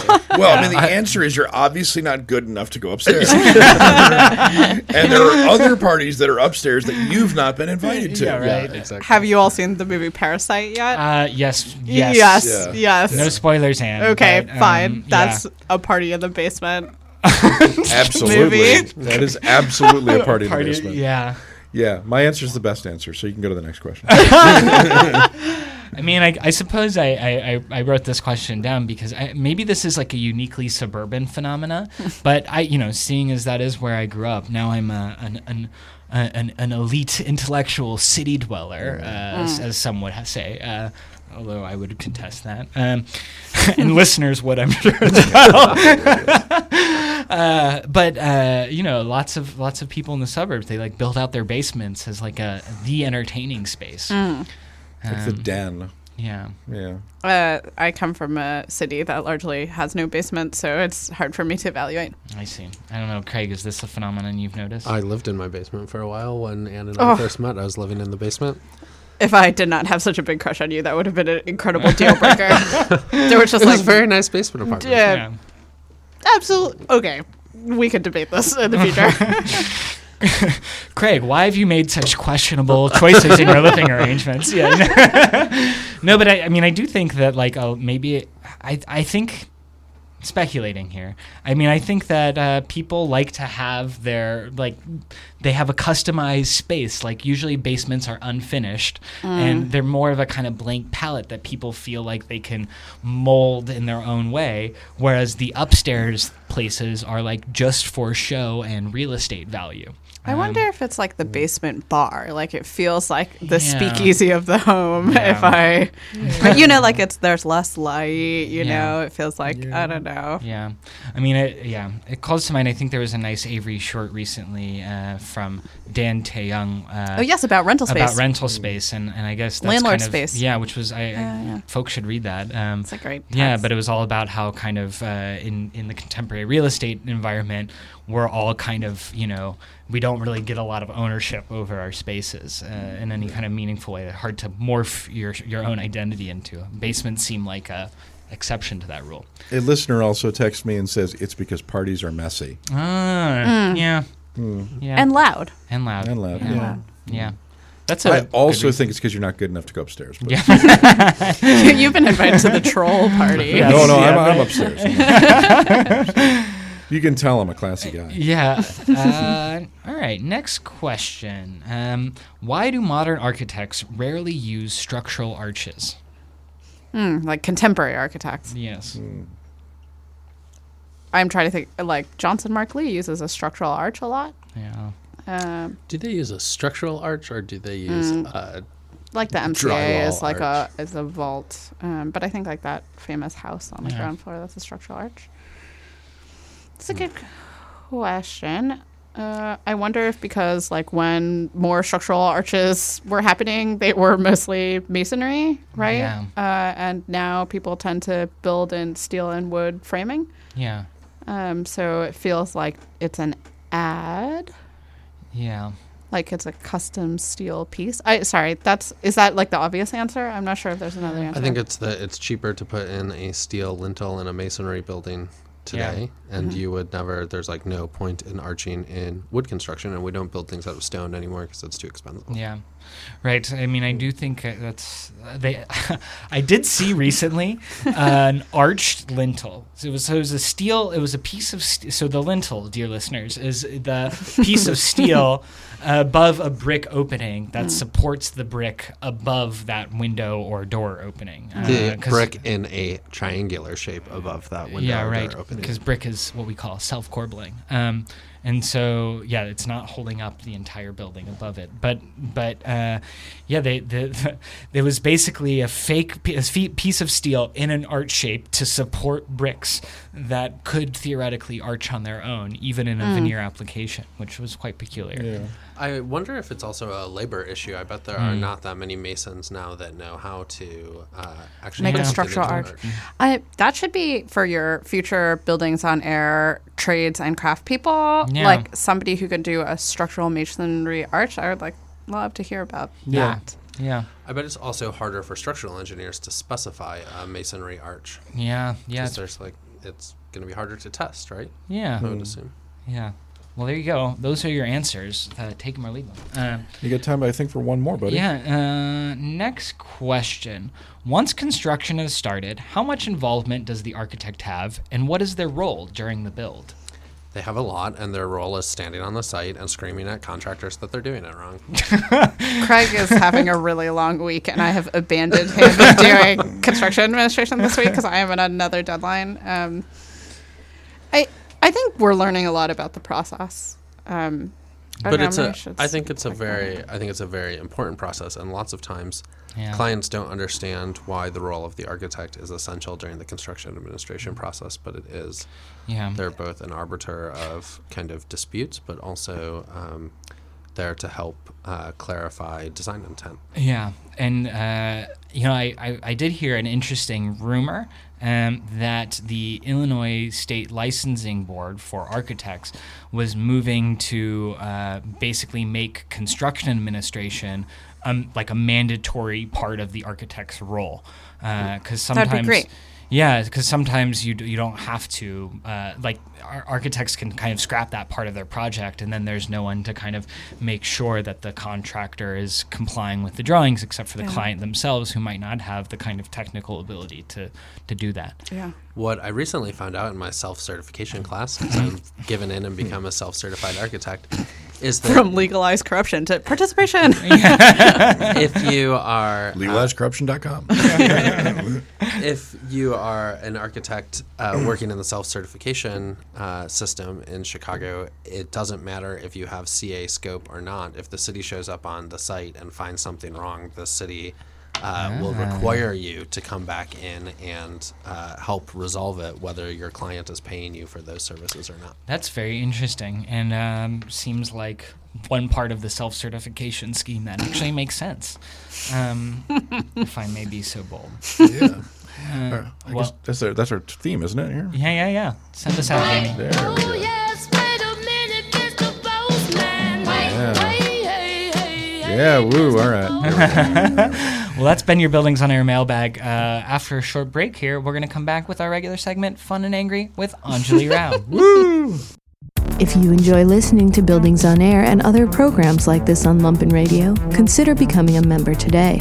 More information is at lumpenradio.com. Welcome back to Buildings on Air. You want to put, you want to get on the mic, Anjali, so I can sing your little song? Come on, Anjali. Is There that we go. better? They're better? Okay. now, let's start again. Hey, it's time for fun and angry and fun and angry with Kiefer and, and Julie. Take it away, guys. Woo! Uh, this is Fun and Angry. Uh, this is, of course, the regular segment of Buildings on Air where we cover happenings in the architectural discourse. Uh, Discord. Yes. Those are nice overalls, by the way. Thank you. And uh, I'm uh, happy to have Anjali here in the studio. How's it going? Good, How are how are you? you doing? Thanks for I'm, having me I'm doing again. great. Yeah. Um, we we were you know okay before we get into uh, the articles today, um, there was some pre-segment banter, and uh, am I to understand that your ha- house might be ha- haunted? Ooh, yeah, tell us about this. So, um, uh, uh, yes. So I, I purchased a two flat in uh, June. Yay! Yeah. Um, In Bridgeport? I am now broke. No, um, in, in uh, like East Garfield Park. It's, Okay. Yeah, it's great. Um, and uh, I have noticed interesting sounds coming out of the vents. Mm-hmm. And it could be the fact that the house has pretty much been abandoned and bank owned for years, on and off for like two mm-hmm. decades. Mm-hmm. Uh, and the you know HVAC the vents are just kind of like loose in the system. So whenever we run air, they could be like rattling or making sounds of people whispering. but I might also think that or, or or whispering you uh, whispering things instructions to you So you what know, are- what are they things telling you to do? Your friends and family well, I, they're certainly not instructions, but it's definitely you know like 2 a.m. and I wake up and and I just feel the compelling need to write all work and no play makes Anjali a dull Yeah, girl. right, right. precisely no, um, I'm more like I wake up at 2 a.m. a lot, like consistently at 2 a.m. and I'm like, this is a thing that they make movies about, where someone wakes up all the time at the same time Mm-hmm. every night, Yeah, and they think to themselves, yeah, I'm not haunted, and then they die. So I'm just going with I'm haunted, right. so I'll Just live. to be on the safe side. Yeah, sure. yeah. Huh. So you sure it's not mice? So I've had mice, and they lived in my kitchen, and they ate a lot of things. Right. And then I had to seal the basement door, um, which there was a big gap, and then um, put out some poison, RAP mice. And then they went away. They stopped eating my things. So maybe they're like still alive in the walls, but they're not going after the food in my house. Do you have a cat? No, I have a dog, and she's useless.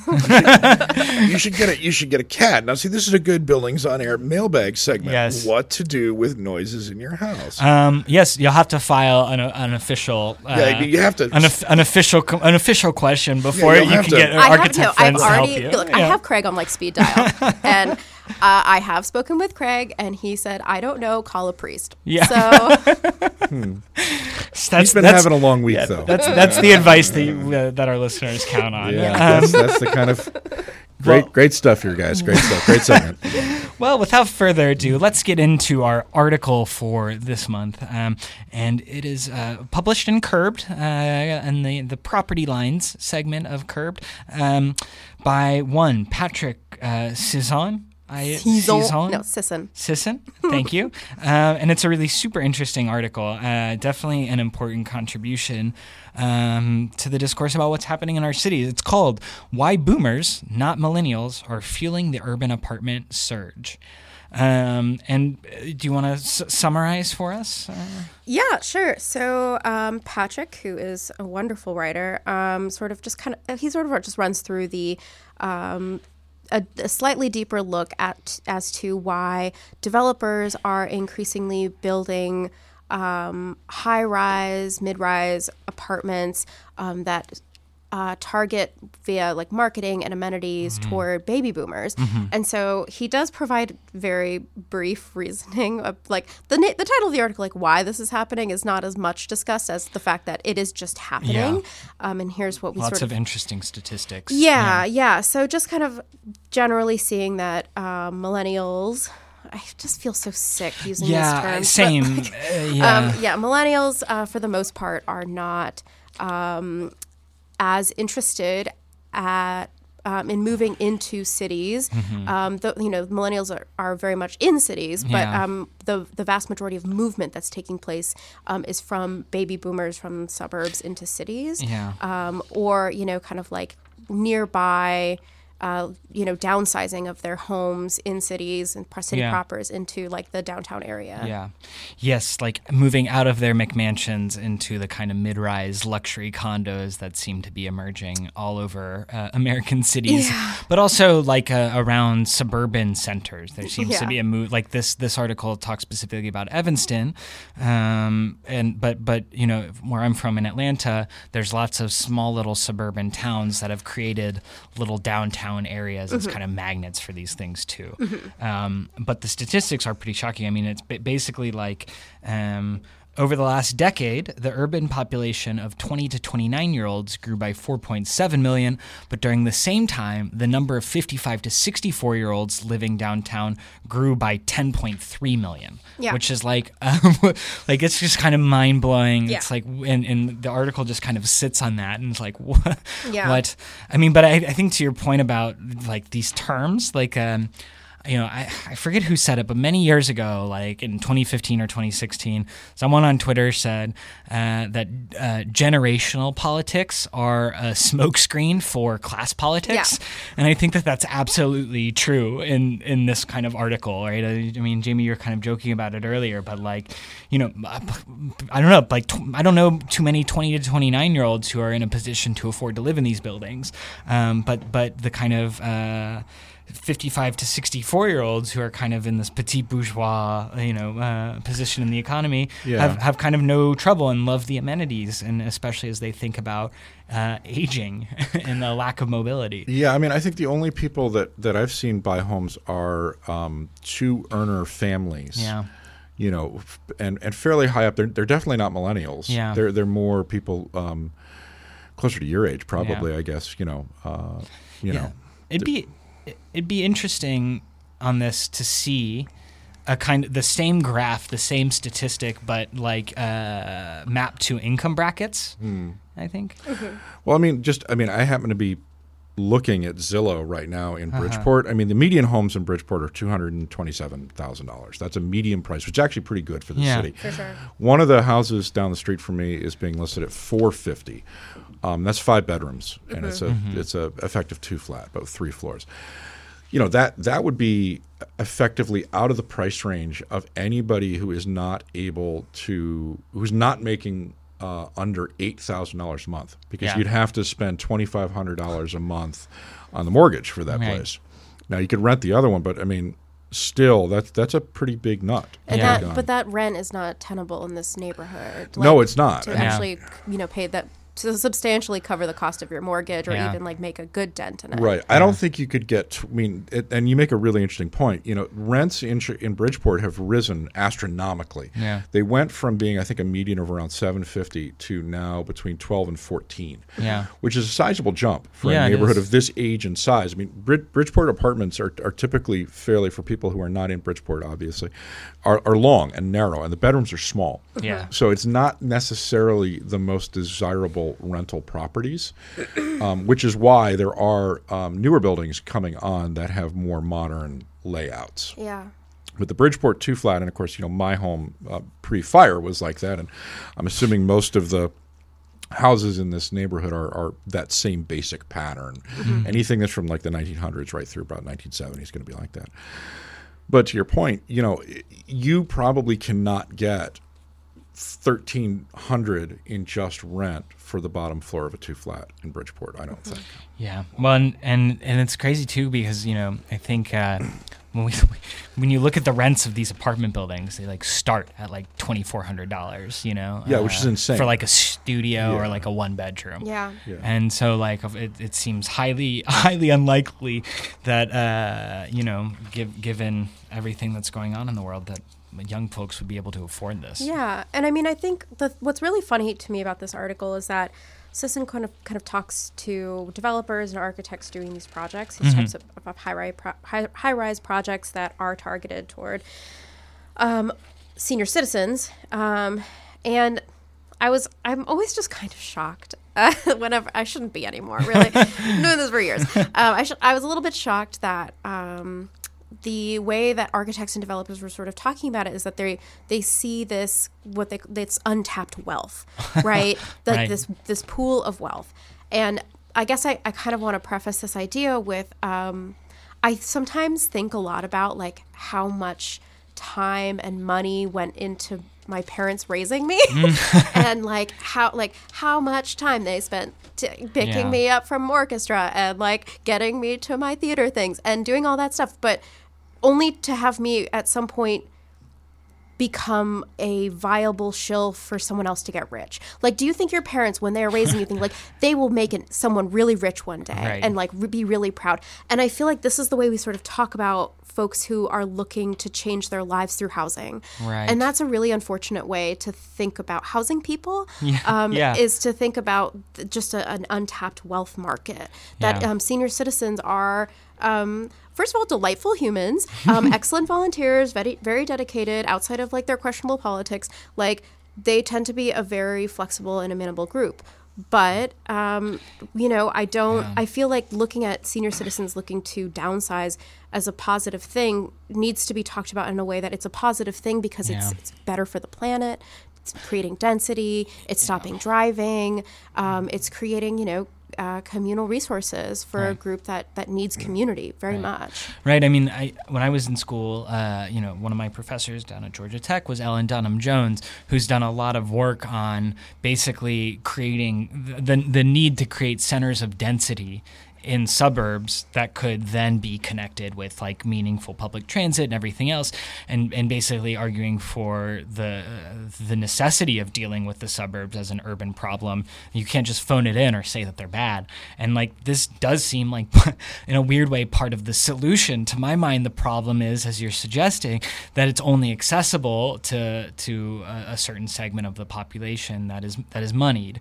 Um, and in that way it's kind of you know um, it's a, it's another kind of way in which like these environmental problems are like you know uh, kind of linked to like discrimination and, and all these other things, right? Yeah, I mean, it Because- just it seems like well, the way they talk about it. Really, my point is that the way that that the developers and the architects in this article are talking about it is Right. they see it as like millennials. We drained them. Right, like Check. they're they're the we oil well the money that's out dry. of all yeah. of the, the, the, the, the PMC who became management consultants instead of you know whatever else. Yeah. Yeah, exactly. And so now we have like these people who genuinely want to stay healthier, they want to stay sharper, they want to have friends, they want to have, you know, a good way of life. And so that's their next opportunity to drain them. And that's terrifying because these people are old. And I say that in a way, uh, like out of tenderness, um, because the thing that was also shocking to me was the costs of some of these. And it's at the very end of the, the piece where he talks about um, this one designing uh, dense developments that have um, various sort of like tiered amenities depending on kind of how old you are and what your needs are. So, like, there's um, just the usual uh, one bedrooms, and then there are two bedrooms that have maybe more assisted living, um, and then there's full like memory care, and there's you know for folks as they um, either age into Alzheimer's or dementia, um, and that's they they were saying up to ten thousand dollars a month for a place that does kind of memory care, which is what you know when you live in a community, what you want is you want people looking after you. Yeah. You have like this sort of reciprocal relationship with your neighbors, but then you're going to jack up the price to ten thousand dollars Yeah. to keep elderly people safe. Yeah. That's unbelievable. And I, and I, yeah. And I also, you know, Yeah, I, don't even get started on healthcare in America. yeah, right. We're going to talk about that in a moment. Sorry. But I mean, d- d- the new buildings though that are going up in the neighborhood are not suitable for older people though. Just to come back to that, I mean, you can't have buildings without handrails and, and large steps for, for people who might, might have mobility problems. Yeah. You know, some of these buildings are that we're seeing go up, uh, particularly on right, well, right on this block and on Bonfield and on Racine and, and Mm. Morgan. Um, they would they would not be suitable for an older couple. yeah, I, I wouldn't. aging in place. Yeah. Yeah, I mean, if you know, my parents were in their 80s, I can't see them going to a building with no, with a steep incline. You know what I mean? As as many of these buildings have. Mm-hmm. Right. Yeah, and like so that's why they're instead developing these giant high rises with huge costs of living that sort of they provide, you know, the elevators, they have um, the ramps for walkers, they have um, full time staff, um, they probably have emergency systems in place, um, and that's fine. But to pay that much money to do it, and you know, while I was Yeah, reading this, I was looking. thirty-five hundred dollars, six thousand dollars, and ten and ten thousand dollars a month. um, Yeah. For some of these amenities at a, a specific project in Evanston. Yeah, and so to me, so like I was looking at the census data when I was reading this article, and it was saying that uh, in America there are about 4.7 million uh, people over the age of 65 who are living in poverty by Mm. the census levels, um, like official poverty. Mm-hmm. Um, and then they also use this tracker called the Supplemental Measurement System, which Mm-hmm. is um, takes into account things like the cost of living, the cost of healthcare. Mm. And so while we see healthcare costs go up insanely, that number goes from 4.7 to 7.3 million people Yeah. living in actual poverty Yeah. over the age of 65. That's a lot of people who can't afford this type like they I'm sure would love to downsize to reduce those supplemental costs, right? Right. But they're not going to move to a high rise where Yeah. they're going to have to pay $4,000 a month. Yeah, and, and and frankly, I mean, I I also question the kind of like uh, the I mean, I think the need for this is well established. The it's a good thing, and again, it comes down to a problem of who can afford to access it. I also question the ability of these kinds of communities to meaningfully actually create community, right? Like, uh, it, it it strikes me as almost like the kind of like high school dorm, like you know, like fake uh, sort of, you know, oh, we're all we're all friends here, right? Um, and that there's like group activities and things like this, and I feel like it's it's another one of those things where it's like the the want, the ambition is like correct, but then it it gets you know the sort of by the time it gets like pressed through the Play-Doh hole of the market, it just becomes this totally warped thing that is that that that that is um, I don't know, makes me sad to think about. Well, it makes me sad to think about it too because it means like when you think about the implications on millennials who will be caring for their parents in the future, Mm-hmm. you know, like how much money do you have squirreled away Right. to make sure that your parents are, you know, their home. Like, was it the article cites that only only about three and a half percent of homes in America are equipped to actually house seniors, Mm. um, people with like any sort of physical disability. Um, how equipped are you to spend the money to help renovate your parents' house, to put in, Mm. you know, a ramp system if they need one, um, or to relocate them, Mhm. or to relocate yourself? Mhm.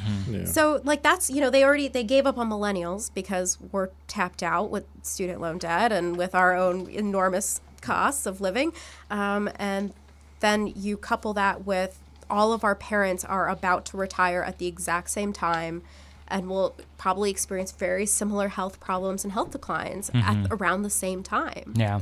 That's another cost, you know, put on put on folks our age. Yeah. Yeah, well, it'll be interesting to see how this develops and, and how different activist demands around this issue get carried out. Um, because I think, you know, it, like clearly the develop- developers are talking about how to, you know, address this issue. well, Um, but, it's but something it's we not should so- care about exactly. deeply because it's Yeah. going to be our responsibility very soon. Well, I think some of these people are expecting that Medicaid and, and Medicare are actually going to take these costs Right. for them. You know, so I was thinking about you know ten thousand dollar pricing tier in Evanston. Mhm. That that has to be under a consideration of Part B pricing or something Yeah. like that.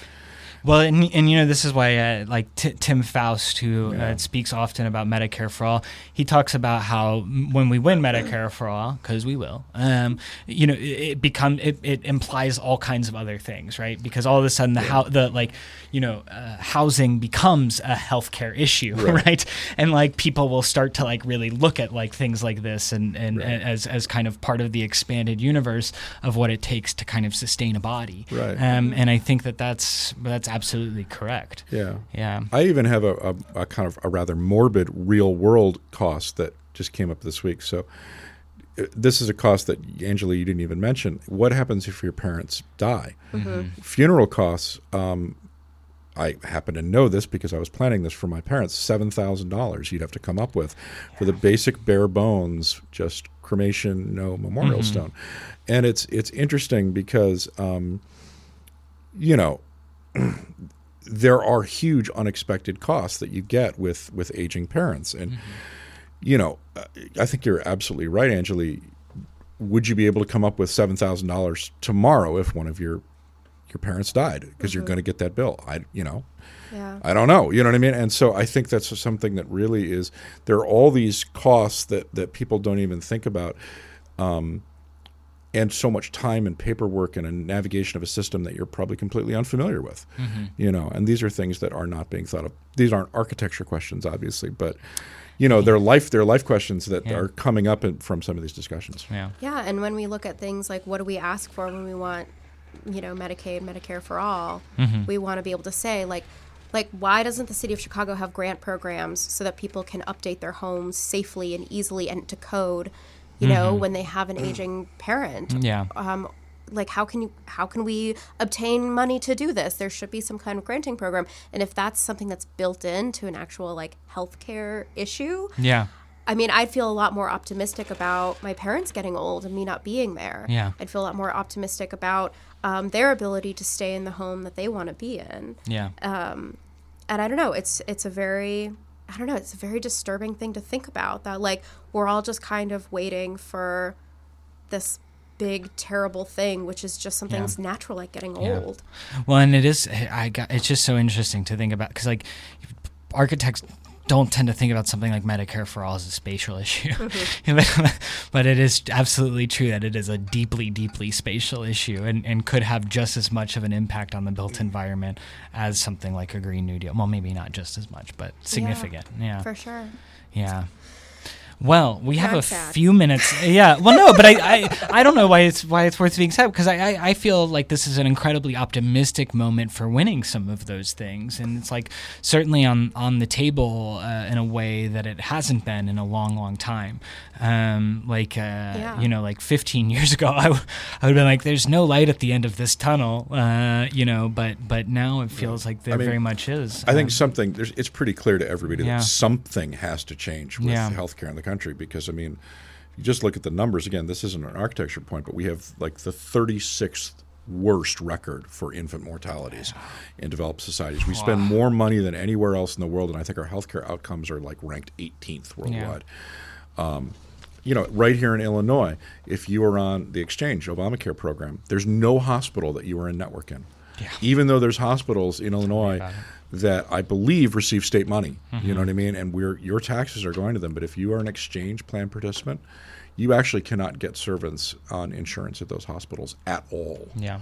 So it's that to me, you know, shows that the job in, in Washington is is not even close to half done. If mm-hmm. a Democratic blue state like Illinois cannot make Obamacare and the ACA work with its major hospital network, something Yeah. is, and I can't say the word I would use, but something's wrong. You know what I mean? Yeah. Something's deeply wrong. Yeah, absolutely.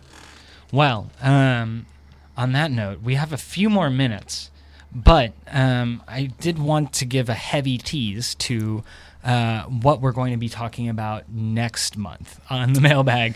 Um, just so folks, I mean, I'm, like, usu- fanning myself. usually, usually this is how it works. Usually, Anjali and I, a week before, are like, "Hey, what article do we want to talk about?" And then we tweet a couple back and forth, and then I post them on Twitter, so you can, you know, read along, read in advance if you are a real Buildings on Air dedicated listener. At Buildings on Air on Twitter now. Yes, At yes, it will. It will soon change. I'm going to change it this week. Uh, okay, uh, okay, Jamie. Okay. You're welcome. Thank you. Thank you. the listeners will thank Doing you. too, God's sure. work. Doing- Yes, doing the yeah. Lord's work right here. Yeah, but but this is a rare occasion where an article came out and uh, we knew that uh, this is what we're going to talk about in the coming. I had like a meltdown about it this morning. I, I Yeah. skimmed this when it first came out and I didn't fully Yes. understand it, and I finally got to read it this morning. And Yeah. Then I tweeted Kiefer my meltdown. yes. So, so the article, um, let's read it, read it, uh, read it yourselves in between now and uh, our next show, which I believe is January fourth. Um, it appeared in Dezeen, um, and the, uh, the title is a quote that seems to be the trend these days. We have to do better than ugliness and incoherence. We can be woke and good designers as well. By uh, one Aaron Betsky. Um, ugh, God, and that that title alone just makes me Don't you know, want to say, say things. woke. Don't say woke. Just don't do it. Hang on, Anjali. Just uh, you know, but We're starting with the title. yeah, right. Okay, we can we can handle the title this week. But yeah, you know, I, I think um, the the part that I found particularly pernicious about this um, was that there's parts of this article, like sentences, that I actually really agree with, um, and that seem to have nothing to do with the actual substance of the critique. So that'll be a fun game for the listeners, is to to guess which of those sentences I'm talking about. Um, um, but I, I, yeah, I'm, I'm, I'm curious if you have any questions that you want to pose to the listener. Reading, reading questions. They can pretend that they're back in school. Oh, good. Uh-huh. So we've talked a lot on the show about um, like the tyranny of aesthetics, um, and you know how the idea of quote unquote beauty has both been like a marker of oppression, but also a thing that elevates people up, you know, toward their uh, higher purpose or something. Yes. Um, and so I guess the what this article sort of does is takes things that we would agree with as you know folks kind of like left left leftier uh, architecture people Mm-hmm. um, takes all these things you would agree with and then um, turns them around on you and stabs you in the heart Tell us how you really feel. just sharpens your beliefs and stabs you with them. Yes. So um, I guess the the big question that I really have is, um, what is ugly about revolution? Yeah. Oh God, Anjali, are, it's like you're a professional writer almost. like that's just a very poetic. People pay me the big bucks for this. Yes. Yeah, They do? not for this. Yeah, right. No, no. This is, this is a say, la- I'm- I'm- this is a labor of love. Yeah, I'm so- getting. I'm really getting screwed. Yes, uh, you can. yes, you can send your criticisms to BLDGS on air, uh, where we won't be able to read them Where we, anymore. where we can't read them Yeah. out. Yeah. Yeah, Yeah. so um, I think that y'all should go out, read the article, and stop and think to yourself, what is ugly about revolution? Yes. And come back to us. Yeah. You know, when we when we in depth rip this to pieces in January, I'm really hoping, hey, editors out there of architecture magazines, we have pretty much one month till our next show. So we're asking, please don't publish any more really bad takes between now and then, because We've got to talk about this we one. really need to get to this one, and we don't have Yeah. that much time. yeah. Well, we. It's true. It's true. Uh, and we don't have many, much much time No, left for we this, don't. this Not at all. Not at all. It's almost Um, done. You got like maybe a minute or two. Yeah. Well, we are then we. I just want to say I'm really proud of us for uh, not talking about anything Patrick Schumacher has done in the last eight weeks. Said, written, I don't know, poisoned. I- He. I'm really proud of us, Kiefer. Same. No airtime for Patrick Schumacher yeah. on this show. Except for right now. Don't do it. it's from Do from here on out. He will be uh, him? he sh- he, he, he who shall not be named. Yes. All right. Well, on that bombshell. Well, this um, is our last show of the year. It is. Um, this has and been fun. It's been fun, and uh, yes, and thanks for. I, I'm so happy if we're doing uh, Thanksgiving appreciations. I'm so happy that Anjali, you're a regular part of Thanks our for having me, you guys. weird world of appreciate buildings on it. air. This Yes, has been fun. and uh, thank you, producer Jamie, as Oh, well you're for very uh, welcome. putting Jamie's up with the us this year. Happy New Year, guys. Yeah. Oh, you know, by the way, I mentioned if you are interested in learning more about some of the stuff you're talking about with movement politics and organizing, uh, the New York Review of Books has just reissued Michael Walzer's Movement Politics, which is an excellent guide to understanding. It was written during the Nixon administration and Yeah. specifically about Chicago. Yeah. It's a really interesting look at how protest movements and revolutions occur. Yes, thank you for that recommendation, Jamie. I'll Michael look into Walzer. it. Michael Walzer. It's at your local library. we will. Uh, we'll see you next year. yeah, see you then, guys. Thank you. Bye. This has been Buildings on Air on Lumpen Radio. Buildings on Air is a production of Lumpen Radio. Hosted by Kiefer Dunn. Produced by Logan Bay and Jamie Trecker. Visit us on the web at buildingsonair.live. If you want us to answer your questions about buildings on the air, send them via Twitter at BLDGS on air or via email at buildingsonair at gmail.com. This show is also available as a podcast on iTunes.